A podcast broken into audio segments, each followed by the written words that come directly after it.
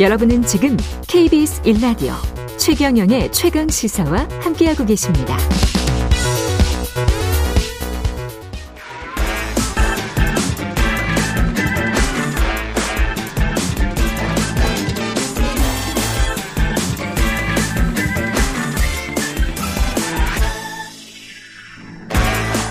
네, 놓치기 아쉬운 한 번 더 뉴스 오늘은 정은정 작가와 함께하겠습니다. 안녕하십니까? 네, 안녕하십니까?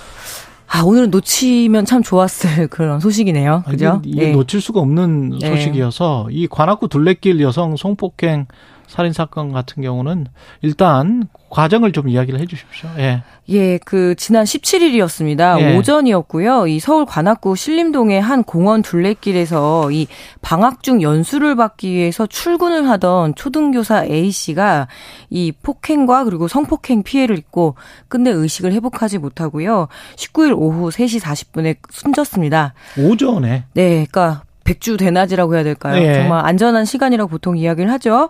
그래서 이 분노와 경악을 금치 못할 사건인데요. 이에 경찰은 피의자 최 씨를 그 성폭력 그 처벌법상 강간 상해에서 강간 살인 살인으로 변경을 해서요.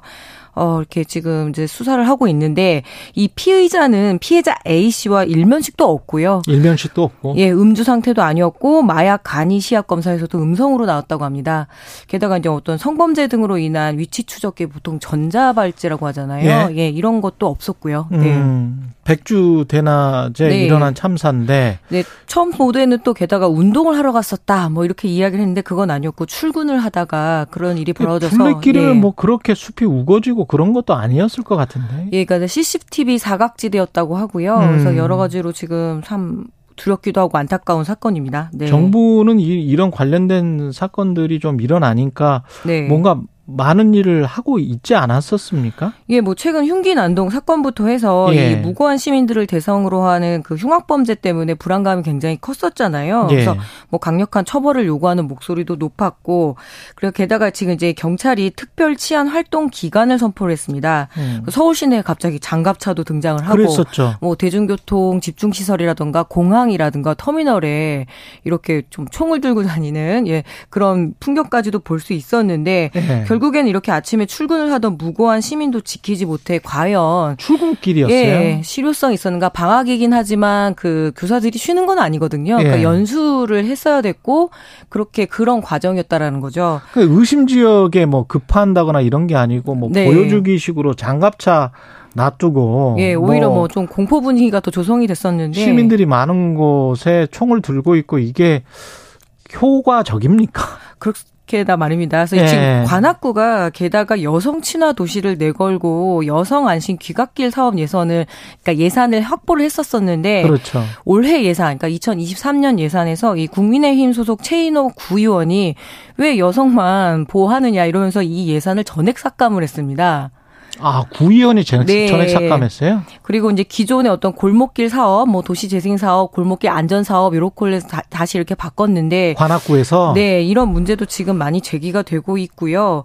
무엇보다 이 관악구 이 신림동 일대가 유동 인구가 매우 많습니다. 유동 인구 많고 예. 산이 있으니까요. 예, 큰 산이 20만 있으니까. 명이라고 하더라고요. 예. 평균 그 서울의 유동 인구의 다섯 배에 달하는데 그렇다고 해서 파출소나 지구대가 많은 것도 아니고 그래서 일례로 보게 되면은 보통 지금 서울 시민들을 담당하는 파출소나 지구대가 어 담당 시민 수가 3만 8,799명인데 예. 신림동 같은 경우에는 4만 명이 훨씬 넘습니다. 그러니까 만. 명이 더 많은 거죠. 그렇다면 더 위험하고 더 밀집돼 있고 넓다라면 사람을 더 배치해야 되는 문제인 거죠. 예. 그래서 어떤 치안의 공백 상황에서 이런 또 끔찍한 사건들이 벌, 발생했다라고 볼 수 있을 것 같습니다. 이게 진짜 민생인 것 같은데 말이죠. 네 네. 예. 그런 민생 정치를 좀 했으면 좋겠 습니다. 요런 요런 부분들은 네, 예. 그래서 백주대낮에 어떤 성폭행 살인 사건도 막지 못하면서 음. 예, 뭐 이런 어떤 정치적 악용 사례가 나온다던가 예. 결국에는 근본적인 대책, 근본적인 대책 이렇게 이야기하는데 사람과 예산 늘리는 게 가장 근본적인 대책 아닐까요? 음. 그리고 캐나다는 산불이 어느 정도예요? 아, 매우 심각합니다. 예. 지금 뭐 지난주 하와이 마우이 산불 소식 전해드렸잖아요. 예. 근데 이 캐나다 서북부에서 17일에서 18일에 걸쳐서 동시 다발적으로 이 산불이 났습니다. 이 대피 행렬이 지금 고속도로에 꽉 차 있는데요. 무려 3만 명에게 대피 명령을 내렸다라고 해요. 3만 명에게. 예, 그래서 인근의 예. 3만 6천 명에게 대피할 준비를 해라. 그래서 노약자들 같은 경우에는 뭐 항공기부터 해서 이제 군인들까지 동원해서 막 지금 대- 대피를 그렇군요. 예, 돕고 있는 그런 상황이라고 하는데 예.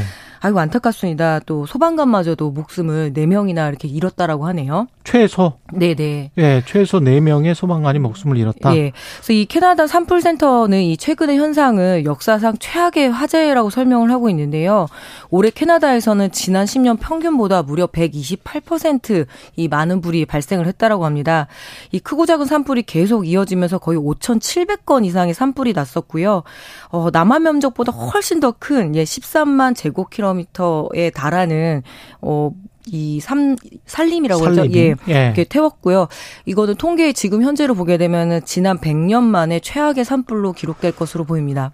큰일이군요. 네. 지구가 지난 10년 평균보다 128% 많은 불이 일어났다. 근데 지금 8월이잖아요. 네, 네. 8월, 9월에도 산불은 계속 일어날 거 아니에요? 10월 정도까지는 그렇죠. 그래도 이게 예. 뭐 캐나다 같은 경우에는 굉장히 청정국으로도 알려져 있고요. 눈도 많이 그러니까. 내리는 나라잖아요. 특히 서북부 지역에는요. 그런데 지난 겨울에 눈이 거의 내리지가 않았다고 합니다. 아, 캐나다가 예, 그래서 유난히 이렇게 굉장히 건조하고 바짝 말라 있는 상태에서 어떤 작은 이런 어떤 불 꽃이 튀면은 바로 큰 불로 이렇게 이어지고 마는데요. 뭐 사실은 이게 캐나다만 빼고 여기다 강원도를 집어넣어도 예, 그러, 또 똑같지 그러네. 않겠습니까? 비슷하네요. 그래서 이렇게 캐나다에서 이 발생한 산불 때문에 미국 뉴욕주까지 굉장히 하늘이 뿌옇고 그렇죠. 공기가 탁한 현상이 있었다고 하니까 이 영상 보셨을 거예요. 예, 이게 뭐 캐나다만의 문제도 아닌 거고요. 예. 뭐 잠깐 또 소식 전해드리자면 지난주 그 하와이 마우이 산불 때문에 음. 결국 피해자가 사망자 수가 최소 114명으로 지금 이렇게 증가를 했고요. 지금까지 확인된 숫자는 네, 114명이라는 것이고 예, 이게 시- 워낙 넓은 지역에서 산불이 나고 그러다 보니까 사람들이 다 수색을 해야 되잖아요. 예, 그래서 이 마우이 네. 마우이성 같은 경우에도 실종자가 무려 1,100명에서 1,300명, 그러니까 정확하게 지금 통계도 내지 못하고 있는 상황이라고 합니다. 결국에는 이 산에 기대서 살아가는 인류에게 굉장히 맹, 그 냉혹한 그 경고가 계속 나오고 있네요. 이게 지구 온난화 네. 예, 문제가 심각합니다. 지금 예. 온난화도 아니고 진짜 지구 열화 상태라고 이렇게 유엔 사무총장이 말을 했는데요. 지구 열화? 되네요. 네. 예. 히팅, 그러니까 보일링이라고 그래 가지고 아예 끓고 있다라고 네. 이렇게 유엔에서도 경고를 하고 있습니다. 예. 지금까지 정은정 작가였습니다. 고맙습니다. 네, 감사합니다. 예.